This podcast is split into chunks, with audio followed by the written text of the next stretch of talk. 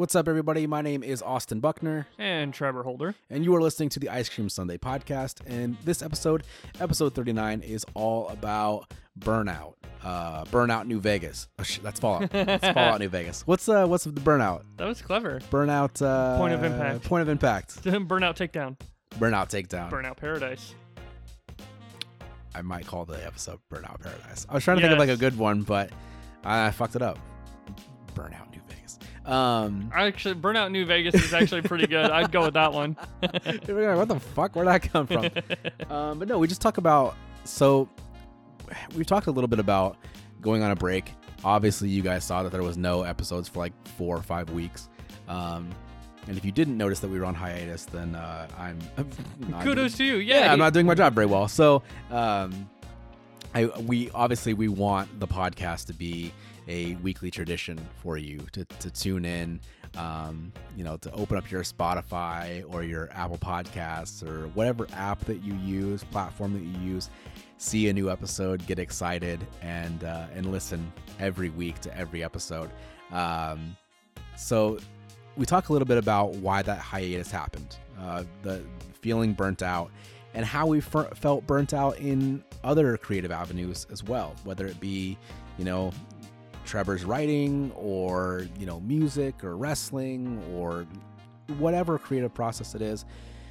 Um, the the feeling of burnout and and how to you know how to get through that. So um, hopefully you guys that are listening, maybe you've went through that as well, felt those as well, and, and can identify. So, um, yeah, I think this is a, a great episode for anyone who is creative. I'm, I'm sure you've all felt this way. Um, and if you have, certainly, you know, hit us up, let us know. Um, comment on on any of the social media platforms when you see this episode go up. Uh, we'd love to hear from you. So, uh, once again, for the 39th time, sit back, relax, and enjoy the Ice Cream Sunday podcast.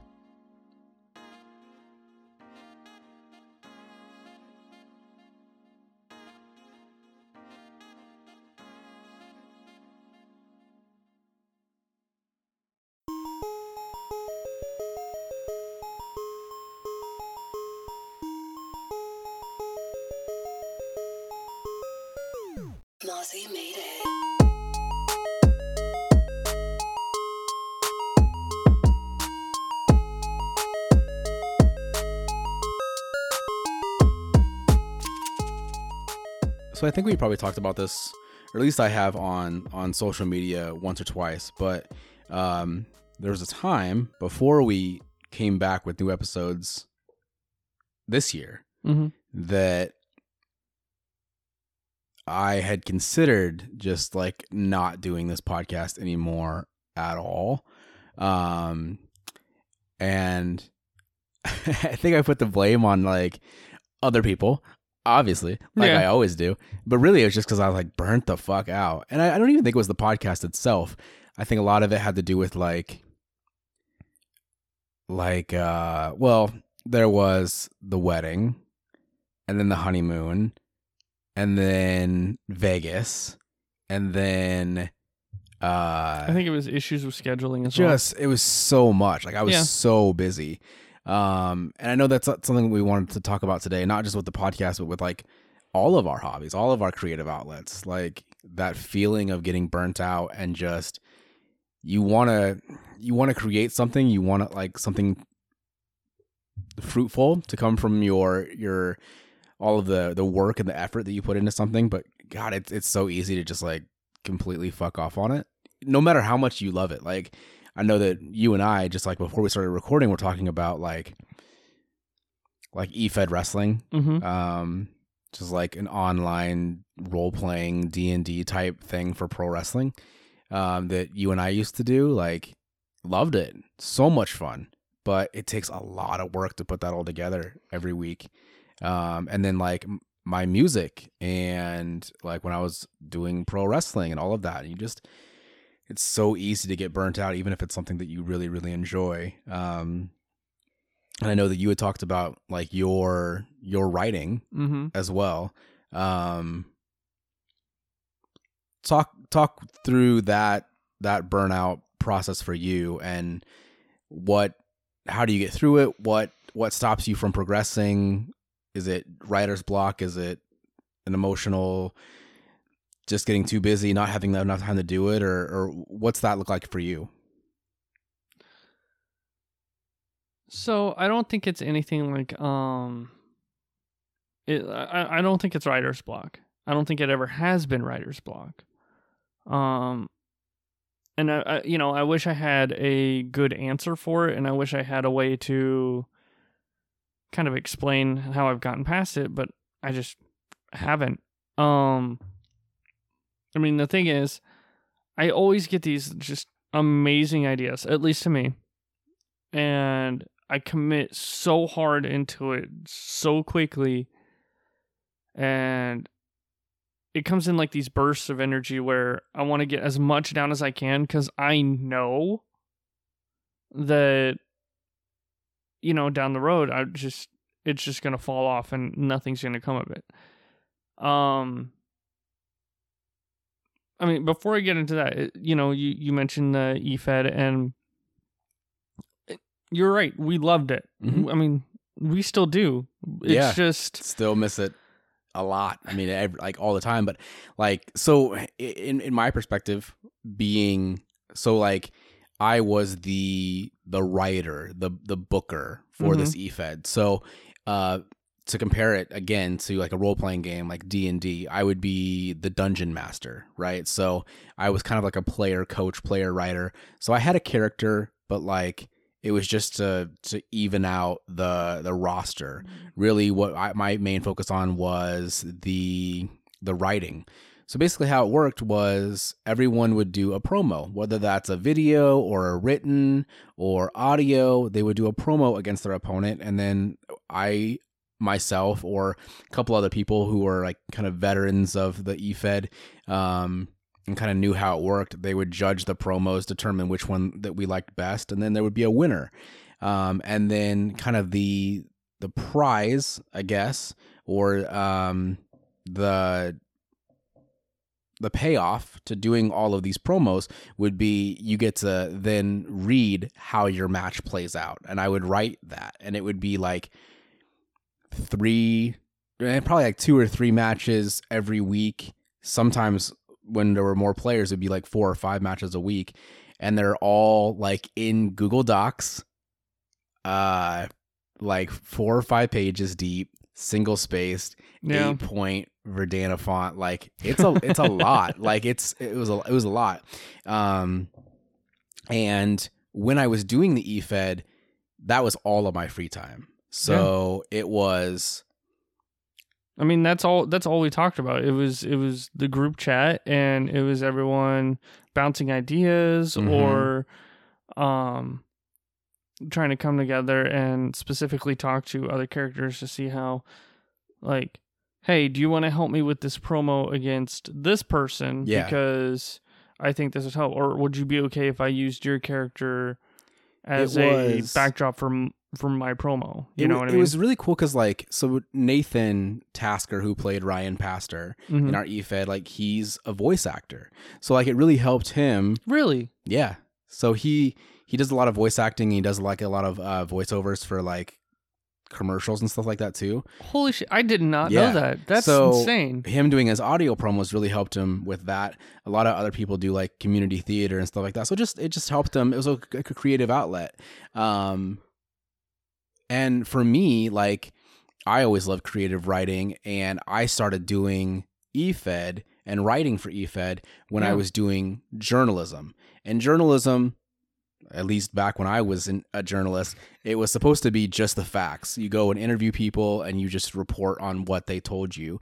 And so there wasn't a whole lot of like creativity in in that. It was basically just and and you do it for like a second or third grade reading level um, and try to just make it as simple as possible. So there wasn't a whole lot of creativity in that. So I started doing EFED so I could be a little bit more creative and a narrative. And these characters really became like some of my favorite characters.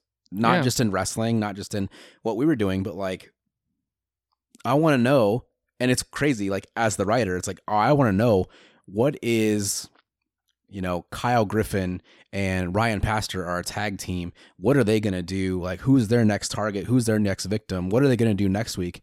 And then you kind of sit back and you're like, oh, wait, I, I get to decide that. Like, it's me. Like, I get to fucking write what they do next.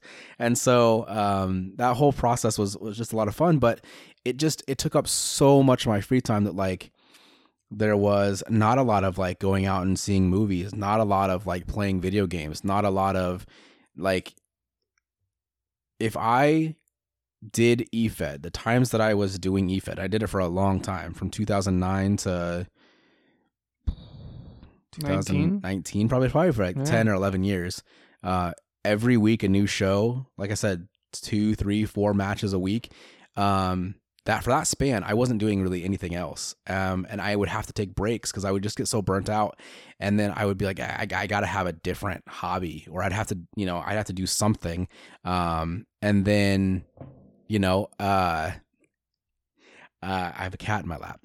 Um, but I would, I have to do something else, and then I would obviously I would go right back to it because I just loved it so much, and it was my it was my main creative outlet. But I would get so burnt out, um, and no matter how much you know I enjoyed it, I had to eventually permanently let it go, Sure. or I would just get nothing, nothing done. And even like the free time that I had, like at work, um, you know, like I worked in, I worked at Wells Fargo and I worked in a, a call center.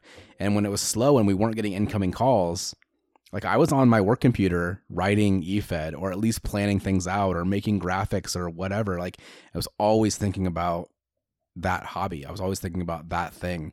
Um, and it just got to be too much, especially after I had kids and, you know, I'm, And see, I think part of the part of the genius of like doing EFED was you had no control over other characters. You had control over your character, Mhm. how they acted, how they responded, uh, you know, so on and so forth. So when you'd have to include, uh, you know, other other characters, or you know, say Trey Cannon involved um, Kyle Griffin Mhm. or Maxi Medved, Mhm. you couldn't do your own take on it. You had to seriously work around how they built that character. Yeah, and and I, I guess it kind of goes back to what the girls talked about on Meatless Monday uh, a couple weeks ago. They talked about like life is like ten percent what happens and ninety percent how you respond to it. Yeah. And the cool thing was like I had been doing it for so long and at such a, a high level. Apparently, that's what everyone says. Like what what I made was good, and I thought it was it was good too. But that I could write a story and not necessarily go to uh, John or Ryan or any of our or John or Nathan or any of our players, and I could write an ending to a match or progress a story, and it would be a surprise to them and their characters, and they they trusted me enough with their characters to be able to do that. So then the real fun became okay. I wrote your character doing this, or I wrote a match ending this way. How do you, in character, respond to what happened? Whether it be good or bad, whether, okay, you won the world title that you've been chasing for months and months. Now, how do you respond now that you have the title? How does your character change and, and shape shift and, and mold into something different now that you are the champion? Or your tag team partner attacked you and now you're that's a new rival for you how do you respond to that um, how do you as your character so you have to get in the mind of this character that you created how would he respond to you know being stabbed in the back. How Right. would he respond to success? How would he respond to failures? And it just it really became these this these scenarios that kind of opened up this creativity um, and really this this emotional side of guys that um, you wouldn't you know like we have guys from Canada we have guys from the south and and and you get these guys that you're like you know I don't think this is going to sound really shitty but I don't think a lot of them like dive into the way that we dive into like The Last of Us and like the decisions that are made by Joel in Right. that game or the decisions in part two that are made by Ellie, like why they made them and like really try to break them down and understand those characters. Being in that E EFED, we kind of force those people that may not do that like we do with either whether it be lyrics or movie scripts or TV shows or video games or whatever, we force those people into kind of thinking the same way, but putting themselves in their shoes. Like, okay, you have this character. How would that character, not necessarily you, but you playing that character, how would you respond to these situations? And it, I think it, it was just a, a great creative outlet for all of us. But like I said, like it got to be where it was just like every free minute I had, I had to use it on on writing the, or it was never going to get done, and it just became so much. And I, I think the the podcast kind of became the same way. Um, in in an essence, I'm I'm very lazy. I feel like I work very hard on recording, editing, promoting this podcast. Um, but I'm I'm very lazy in that this is going to sound really cocky, but uh, things come relatively easy to me. Um, like the the okay, so like 2007, right? I, I I've been doing hip hop for a little while. I've been writing songs. Um, I've been making connections in like the Southwest Iowa area, up to Des Moines, out to Omaha, down to Kansas City. I've been making those connections while I'm in high school, and I decided I'm going to book my own concert with like my friends, right, and the guys that I've been working with, and we had probably had like 250 people there, which for a town of 1,800 people, little small town, and and booking it at a fucking 4-H building at a, a county fairgrounds, like 250 people is a lot. So, first show I ever book, I don't know what the fuck I'm doing. I rent the stage from the high school. Like I don't know what I, I've never performed live in front of a crowd before, and it goes incredibly well. And I'm like, okay, so that's the base level. The base level is this wasn't that hard and it was successful. When I get into pro wrestling, I had I had created such a relationship with like Mark and Corey McDowell and the people that run 3XW that like I was getting a lot of opportunities right out the gate that I probably shouldn't have been getting just because of those relationships that I had with people. I wasn't an athlete. I didn't really have a character. I've just been around so much and I know uh, uh, how 3XW works and how independent wrestling works that I was getting these opportunities to travel with wrestlers that had become my friends over the last few years that like I got opportunities that don't usually come to people very quickly, very easily. So then I get into podcasting and uh probably one of our our still one of our most listened to episodes It's our first episode and it's because Morgan has such a enthralling story and she has so many people behind her as a cancer survivor Yeah. that our first episode we upload and it's very successful right off the bat and it's like wow we can do this. we d- we can do this and it took very little work and then you see some other episodes that we have and they don't have as many listeners and it's like fuck okay so it was really easy now it's not so easy so let's burn it to the ground So, do you think the fact that there's a fluctuation in listeners kind of attributed to the burnout? Like you felt a little like, bit yeah like you felt like, oh well, because it's not this good. What's the fucking point? well the the saving grace for me anyway is that you and I don't live together Mhm. anymore and I don't live in Des Moines. So I can't I can't just like jump in my car, drive 2 minutes and see you or better yet, walk from my bedroom down the hallway to your bedroom and see you. I I have to make a conscious effort to come and hang out with you. That's the saving grace of this podcast because I don't see you in person typically unless we're recording this podcast. So it's really an opportunity for us to sit down every two weeks for two hours, two and a half hours, and talk to each other. Uh, and so I would be, I would be producing this podcast no matter what because it gives me an opportunity to hang out with my best friend.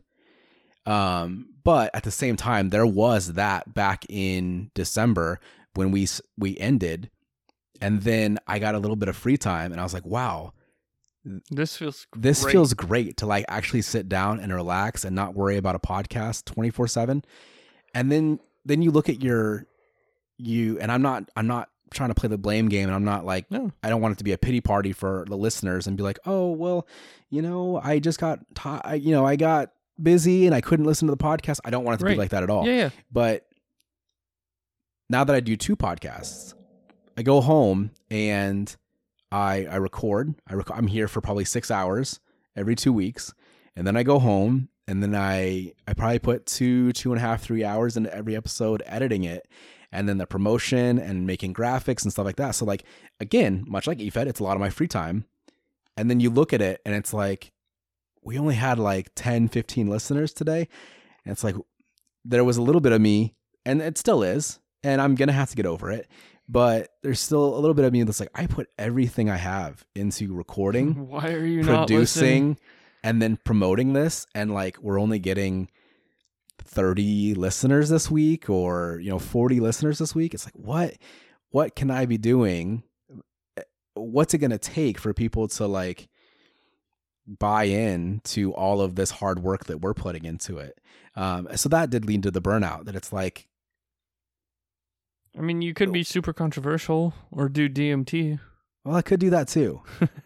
See, I could do that too because there are times where I'm like, why is the algorithm showing me this shit? And you typically engage more with stuff that you don't agree with. yeah, like especially on Facebook where there's like comments.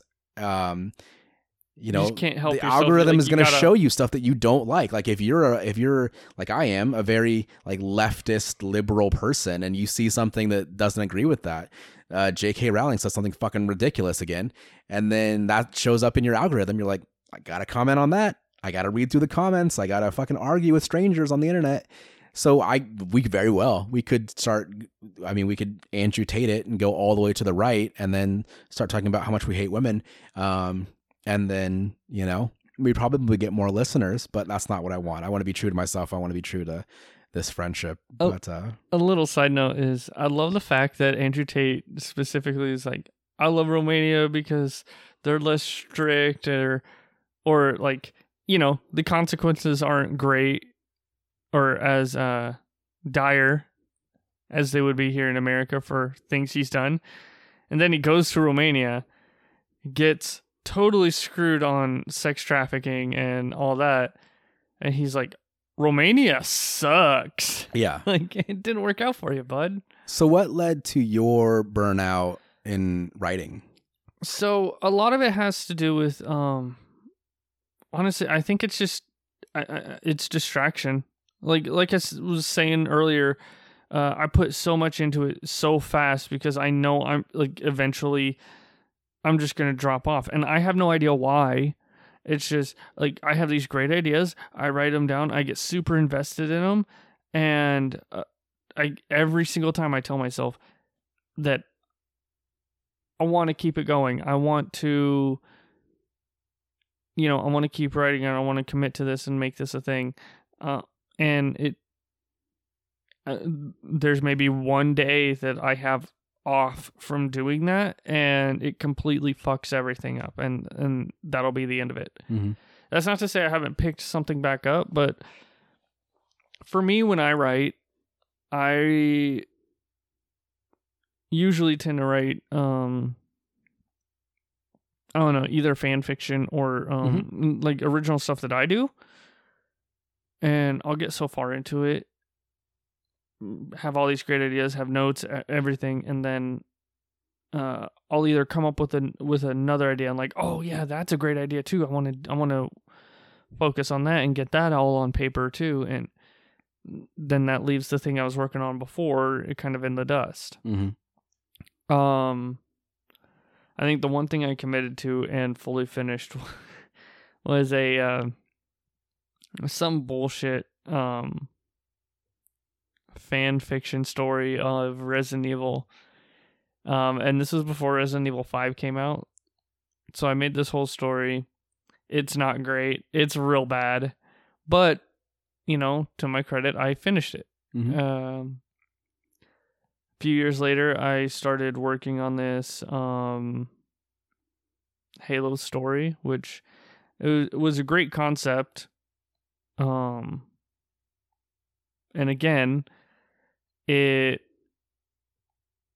you know, it was before like say Halo 5 came about where it, was specifically like, hey, we're going to make Spartans go against Spartans. Mm-hmm. You know, I had that idea before it and I I just never got around to doing it. So, you know, that comes around it's like, okay, well, what's the point in doing that Right. now? Um but the two most current ideas that I've I've come up with and, and really committed to writing was uh no, I take that back. Uh, I have 3. Um I have this story that I've been that I've worked on for years. It hasn't really gotten far, but I know where I want it to go. Um it's it's like this own take on Alice in Wonderland. Hmm. That's kind of set in like this um dystopian future. And basically the premise is um after you know after the world's been pretty much destroyed from like war and you know disease and you know all that you know your basic apocalypse tropes um there's this giant sprawling like mega city made by uh this company called Red Queen. And it follows uh like a police officer or something of the sort uh named Alice who gets caught in between Red Queen being the supposed saviors of humanity and this terrorist uh resistance group uh led by a guy named Hatter you know? Um i'm really i'm super proud of it. I know where i wanted to go and i wanted um a good part of it was uh it was done as a narration by someone that is in the story not um you know not just some Not just like a random third person. like disembodied. Yeah, yeah, yeah, yeah. N- nothing like that. It was a, a character that would eventually show up into the story and in my mind he's um he's being interrogated. And whoever's interrogating him is is wanting information and so he's going through it pretty much the start of the events and going up through it. And it was a great concept uh really cool idea and i just kind of fell off of it um another one that I- most recently started was i'm struggling trying to figure out a title but i want to say it's called the drop Mhm. and it's a very um very end of time style story where it tries to follow this, you know, more or less normal guy, someone that, if I'm being honest, I've kind of imprint, imprinted myself on. So it kind of mirrors a lot of how I would see myself. And um basically it shows the events of I guess these the these bombs or without giving too much away it, but it goes into a very descriptive like is this kind of like maybe supernatural-ish or um just uh kind of like a science fiction thing where like aliens or, or something like that Sure. um but it goes into graphic description of like how he remembers um you know when it started how it started um you know people like him seeing people die and then it does a time jump 3 years later and it's very clear like there's an established um kind of uh survived world and eventually the it, it'll involve like a religious cult and all this you know some of your common tropes. Um but the third story was something i wanted to start writing for Caden. and i want uh, what i wanted to do for that was write uh, a story that she would grow up with. So it would start out very um very kid friendly Mhm. real bright and and happy nothing too you know graphic or whatever but something that could be passable for kids. And as she got older i would write another story that matured for her age. So right now um right now it, the basic idea is it follows a little girl named piper who wants to be a sky pirate in a world that like uh you got these giant pirate ships that that you know Mhm. fly and float in the air and it's a very cool idea and then uh, i would like to eventually have that grow into it can get dark and there is clear violence and danger and you know very hard subjects to deal with so. And every time i get these ideas for each of these stories i'm like that's it. That's what i want to work on. And then like i said i'll get distracted and i just i i can't motivate myself enough to do it. So i've talked to people and tried to get them to um, help me keep accountable. So Mhm. like I'll I'll talk to somebody, tell them the story, and they'll be super interested in it and they'll love it. And they'll be like, "Yes, I will absolutely keep on you about it." And so the idea for them keeping on me is they'll check in with me like once a week or something like that and like, "Hey, how's it come along?" And I'll tell them, "Oh, I haven't worked on it," or "Oh, I have this idea." And I'll have essentially have them just be like, "All right, do it." Like when I get a hold of you next, when we talk next, I want to know that you wrote at least a few pages. You know what I mean? Stuff, whatever I can do to help keep myself accountable, and I feel like that's good. It's just you have to rely and trust on people to be able to hold up to that too, and the fact of the matter is they have their own stuff to deal with so it's Exactly. you, you can't Mhm. so Mhm. Do you ever get burnout on like non-creative things? I was just thinking about like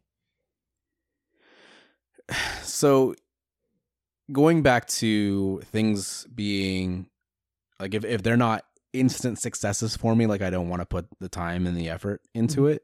Um I just I was thinking back to like and she's sitting right here, and she can't hear any of this, which is awesome, but like I think back to the first few months of like my relationship with Amy and it was really rocky because I was not going to therapy and I was not on fluoxetine yet or Prozac.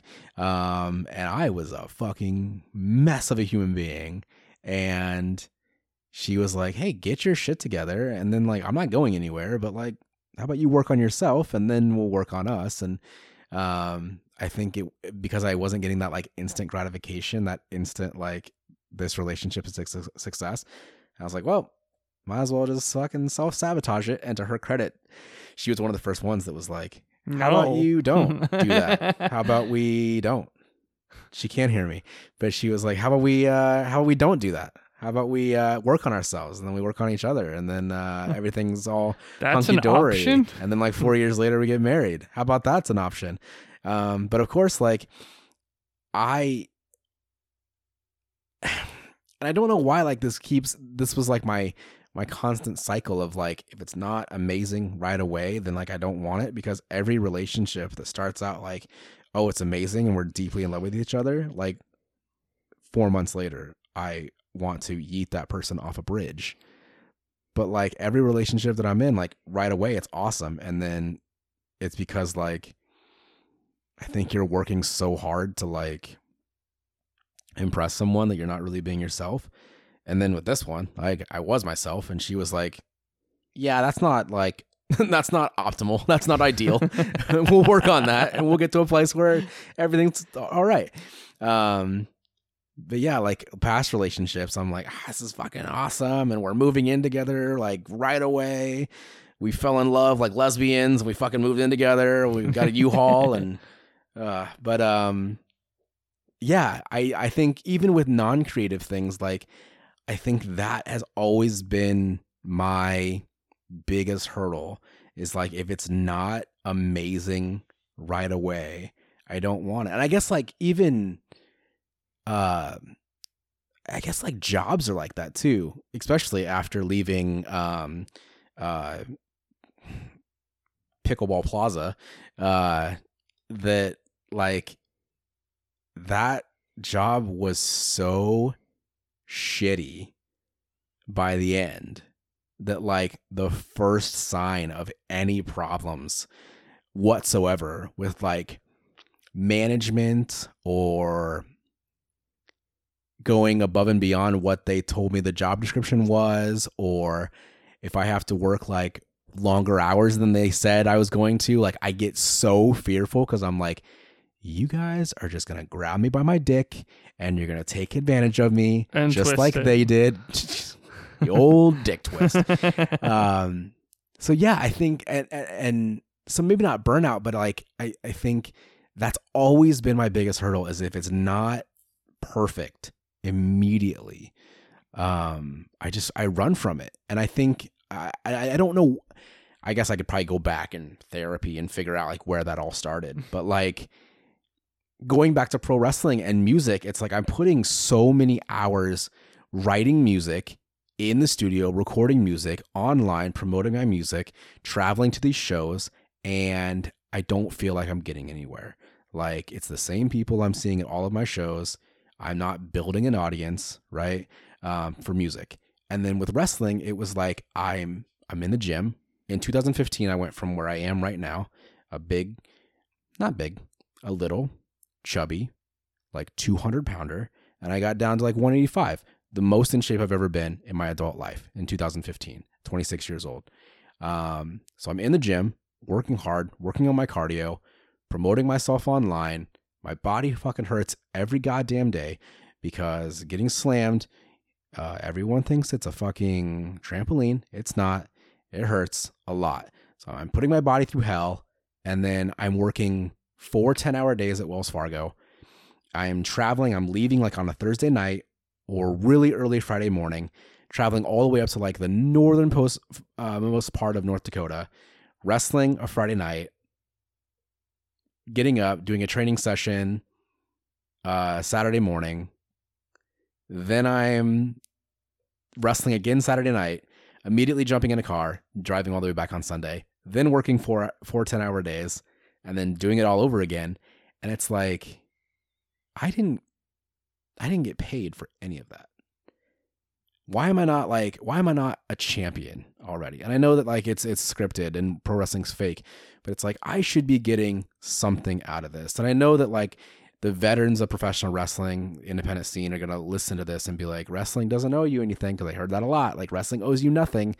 Um, and that's probably true, but at the same time, god damn it, like I put so much of myself into this, like I should be getting something out of it. Um, and and because of that like I, I feel like i still carry that through like everything like like the podcast or like relationships. And it's like i put so much of myself into everything that i do. Like i should be getting something out of it. I should be getting some sort of like satisfaction back. And see, I I know this is going to be way easier for me to say, but we're essentially kind of in the same headspace when it comes to these kind of things. I feel like every time you get burnout and every time that you get to the point where like I should be getting something I feel like you hit that point and you get to like it's like the lowest low mm-hmm. But it's always at that point where like if you just just stick it out just yeah that little bit longer you know uh like you're gonna see the, you know those dividends pay out and and you just you always end up stopping Yeah. right before you get that Yeah. that breath and you know that relief. Yeah. Yeah. And I think like especially when I get burnt out, I, I, I tend to start like comparing everything I do to somebody else. Mhm. Go back to wrestling. I saw I even see it now. I get a little bit jealous. I see guys that like I went and I trained um in Marshalltown uh once just for fun. Just to get back in the ring, feel what it's like to bump again, feel what it's like to run ropes. And I see these guys that like just started uh training in Marshalltown. Um and now they're wrestling on shows um in in pretty big spots uh on on some of these shows and I'm like I just I was just in the ring with that kid like 6 months ago and he was garbage. Like why why wasn't I getting those opportunities when I was at that level? And it's just it's um It's because you didn't stick it out that little out. bit. Yeah. Yeah. um yeah or um or like the the podcast like i look at where our stats are which i shouldn't look at at all and just you know like continue to promote and whatever and not look at like where we're at in stats and just be happy that like anyone's listening um and just do it for the love but like i look at the our stats and then i go and i listen to like another podcast by like like a local podcast Mhm. um not like a celebrities p- podcast not like two bears one cave or joe rogan or anything like that. Like comparing apples to apples and i i look at i listen to their podcast um like just small town like another des moines podcast or another omaha podcast or something like that um doing something very similar. And i listen and and i'm like this sucks Like, can- why are they so Yeah, much better? And I compare myself and I'm like, why are they have more listeners?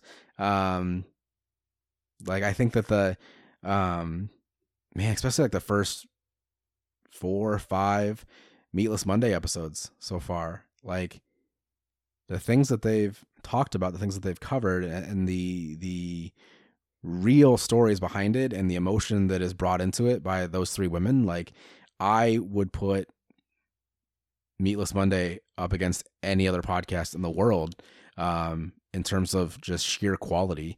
Um, and then they have 77 followers on on Facebook. Like,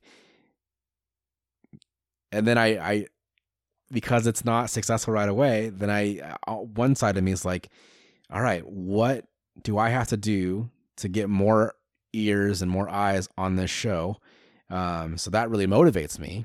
And then the other side of me is like, what if I burn it to the ground? So there's there's like I get very motivated by that. I'm like I got to make this the best it can. Like more people need to hear this. I don't just want more people to hear this. Like more people need to hear this. It's that good. Um and then, you know, I feel like I'm very like bipolar about it cuz I get very like I get very manic and I'm like, fuck, like what what I gotta do to get more people to listen to this? And then like I get really depressive and I'm like, no one's listening to this, so let's just fucking shoot it in the head. Take it out behind the barn shoot it in its fucking head. and you know something i've noticed because of that is um literally just yesterday we were talking about um trying to line up guests Mhm. and figure out uh who we want and how to go about it and so when i would reach out to a potential guest they asked you know very valid questions which is like hey what's the reach what Yeah. you know Yeah. uh what are your stats what what are you about all this stuff and so when i asked you it was very clear that you weren't you weren't satisfied it's not that you weren't happy with it Mhm. Or that you were you were um un, you know very unhappy with it it was just that you weren't satisfied with it so Mhm. it was very clear that you felt more negatively towards how we were than to say when I looked at it and I was like, "Oh, it's not that bad." Yeah. Like really the only dip that we've seen was during our hiatus. Yeah. And that's it. Yeah. And so like you agreed with me and you, and you kind of went along with it, but whereas you want to just burn everything to the ground, I'm like that hopeful optimist. That's like, ah, no, we're Yeah. good. Like, Just just stick with it. I think a lot of it was the majority of things I do. And I know that like when we did EFED, a lot of people asked me for help. And they're like, hey, I can write this, I can write this. And I'm very much like, I want to be like the quality control. Like I want to be in charge of that. Yeah. And if I It's Like, your baby. if I divvy out the work to other people, then There's no guarantee it's going to be. correct. And so I get this like if I'm the only one doing this, then all the blame can be on me and I feel better about that. So I'm the same way when I train people at work. So Yeah. like I totally understand. so like I have a coworker, Mary, who's phenomenal. She went to she went to school for digital marketing, promotion, and that's like that's her wheelhouse and she loves doing it. She loves looking at the data and looking at social media pages and figuring out all right, where are you lacking? How can we increase engagement? Like that's just right up her alley and she loves to do it. And like as stupid as it is because I consider her like a very good friend and we get along great. I've never had a problem with Mary at all and like I I think the world of her opinion on everything. But it took a lot of like sounds so stupid. It took a lot of bravery on my part to go to her and be like, "Okay. So here's what I do. Here's where we're at. Here's where I'd like to be. Can you help me get there? As far as social media engagement as far as building more listeners for this show. Listeners that are going to continue to come back week after week after week. Subscribers. Um, not just people that are going to tune in listen to 15 minutes and then go away forever. Or people that are going to listen to okay for example like we have a guest on. We have abby warner on for example. I'm just pulling a random guest out. Sure. how do we take the people that will pop in and listen to Abby's episode because they're friends of Abby's? How do we convert them into people who are going to continue to come back even when Abby's not on the podcast? These are questions that I don't have the answer to.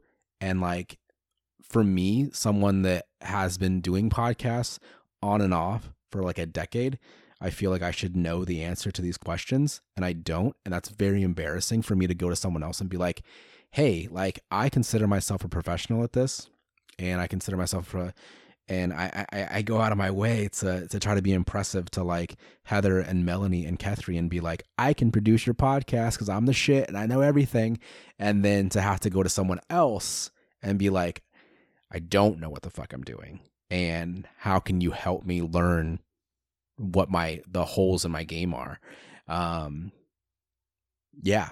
I, I for whatever reason I thought that like we did really well. I thought we did better than I expected on like our first few episodes for Ice Cream Sunday, and then we kind of hit a plateau, and then it kind of went up a little bit, and we hit a plateau, and then it went down a little bit, and it's it's kind of these peaks and valleys, and then I just I assumed because like Catherine is very popular in the things that she does with Ren Fair and all of the community that communities that she's in and then Heather the same way and then Melanie does a lot of like poetry and and knows a lot of musicians here in the area. I was like, "Oh, just based on their like the people that they know alone that people are just going to tune in right away." Yeah. Um and then I remembered very important rule of thumb is that sometimes your friends don't give a fuck about your hobbies and uh, they don't give a shit. They just don't care.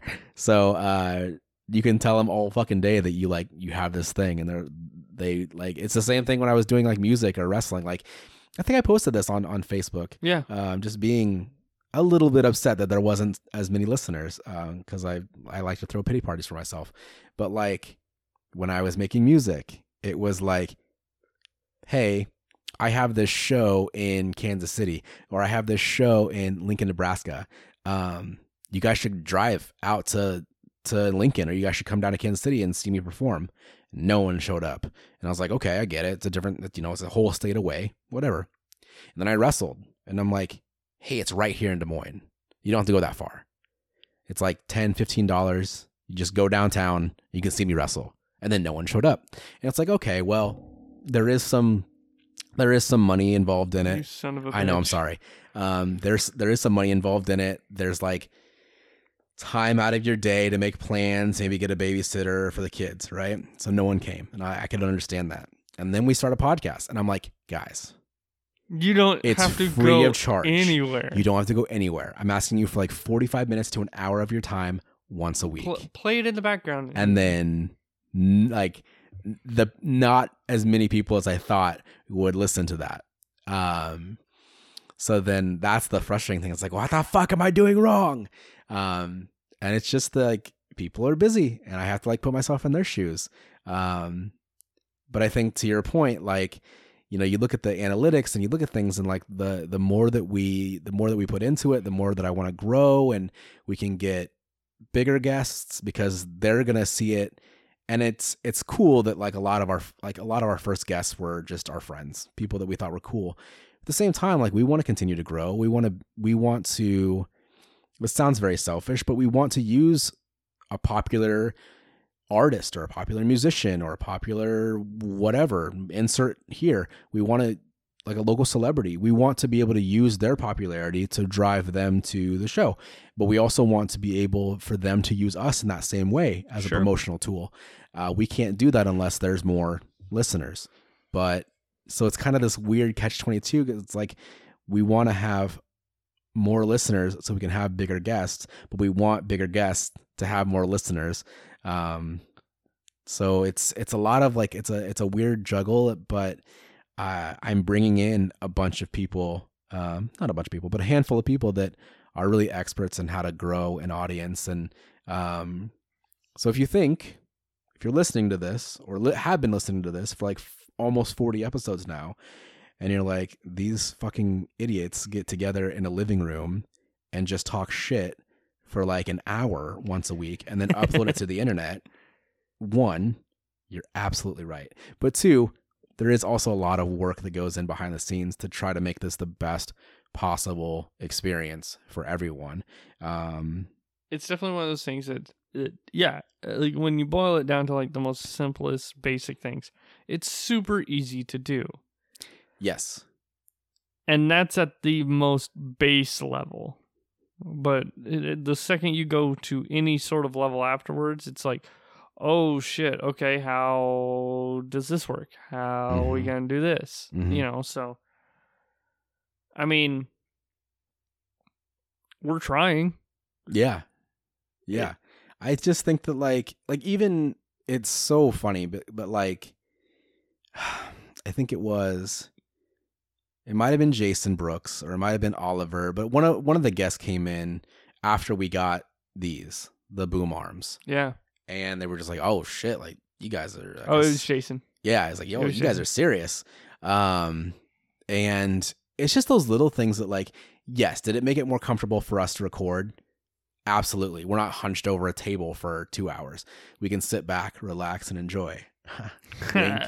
Um, but also, when you see this setup, when you see everyone has matching headphones and everything's really uniform and you see these boom arms and you see it all spread out across the living room you see that those pictures online then you look at it and you're like oh fuck. Like they've invested time into this. They've invested money into this. And like is it a little self-serving to like show people like oh like look well look at that yes it is to some degree but at the same time like yeah. Did i did i get all these tools to help myself and make it a little bit more comfortable to record? Yes.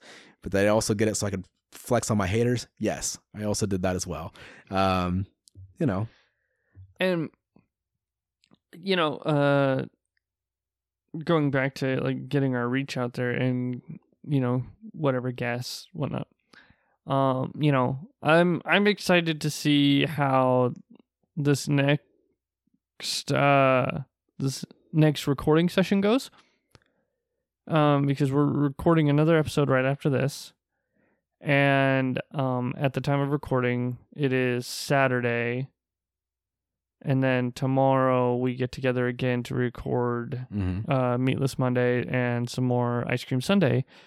And the guest we have is a local artist who, in my opinion, is probably one of the best in the area. Mhm. You know, uh, and he, uh, I think he has a decent or a good enough following that you know when we have him on and we say like yo he's out on this podcast this is going to be dope we're going to have a substantial boost in in people uh, checking out the podcast Mhm. because of that um you know so like you said we need to find a way to keep those people invested and involved and you know let them know what we're about and retain Exactly. those Yeah. people yeah the retention's the biggest thing for me and like how like like i said like how do i i take the people that came in for one episode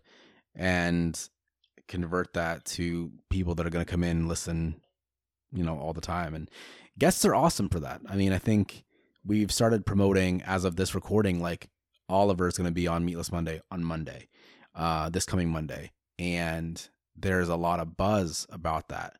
More more than you know bringing somebody in new a new voice on the podcast for them their first guest is getting more buzz than just the three of them sharing stories um, but how do we convert the people that tuned in just to listen to oliver's story that know oliver um, to then come back and listen to more episodes and then the thing that i'm trying to figure out right now and something that i'm trying to figure out with with mary as well is okay so you have the people that are coming in and listening to Meatless Monday, that's our sister podcast. How do we then get them to listen to Ice Cream Sunday and vice versa? Um, so yeah, just a lot of things that a lot of things that I'm motivated to to learn.